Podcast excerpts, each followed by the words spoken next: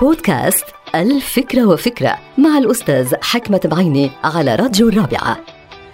يبدو أن الأفكار المتناقضة اللي بتحملها بعض العقول ليست دائما من الأمور السيئة أو السلبية والأفكار المتناقضة تنتج عادة عن عقلية متناقضة. ولكن العديد من المبدعين والمفكرين عاشوا عقليات متناقضة وأفكار متناقضة بحياتهم وأعمالهم وإنجازاتهم مثلا العالم الفيزيائي ألبرت أينشتاين اعتمد على العقلية المتناقضة للولوج إلى نظرية النسبية حيث جمع الحركة والثبات في نظرية واحدة.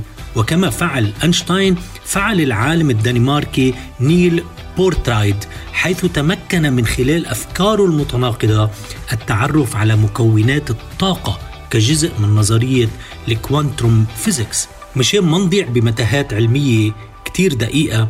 بدي أخذ مثل على تلك العقلية المتناقضة اللي بتواجه مهنة مثلا الطبيب في اختيار المال بدلا من الأخلاق أو مثلا طريقة تصرف أستاذ مع تلاميذه من حيث التناقض بالأفكار بين الشدة في التعامل مع تلاميذه وعدم الظهور بمظهر المستبد.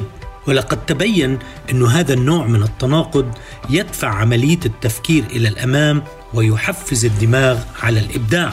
فالحيرة اللي بيوقع فيها ولا يزال العديد من الأطباء في العالم دفعت العديد من الجمعيات والروابط الطبية إلى الإبداع في إيجاد الحلول المهنية والقانونية لهذا التناقض.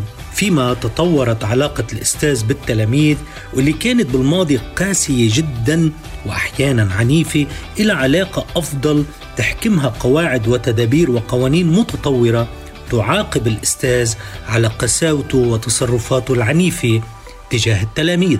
فلا تحكموا على بعض العقليات المتناقضة وكأنها عقليات مريضة. وإذا راودتكم أفكار متناقضة من وقت لآخر لا تنزعجوا منها بل تعاملوا معها بإيجابية. نعم بإيجابية.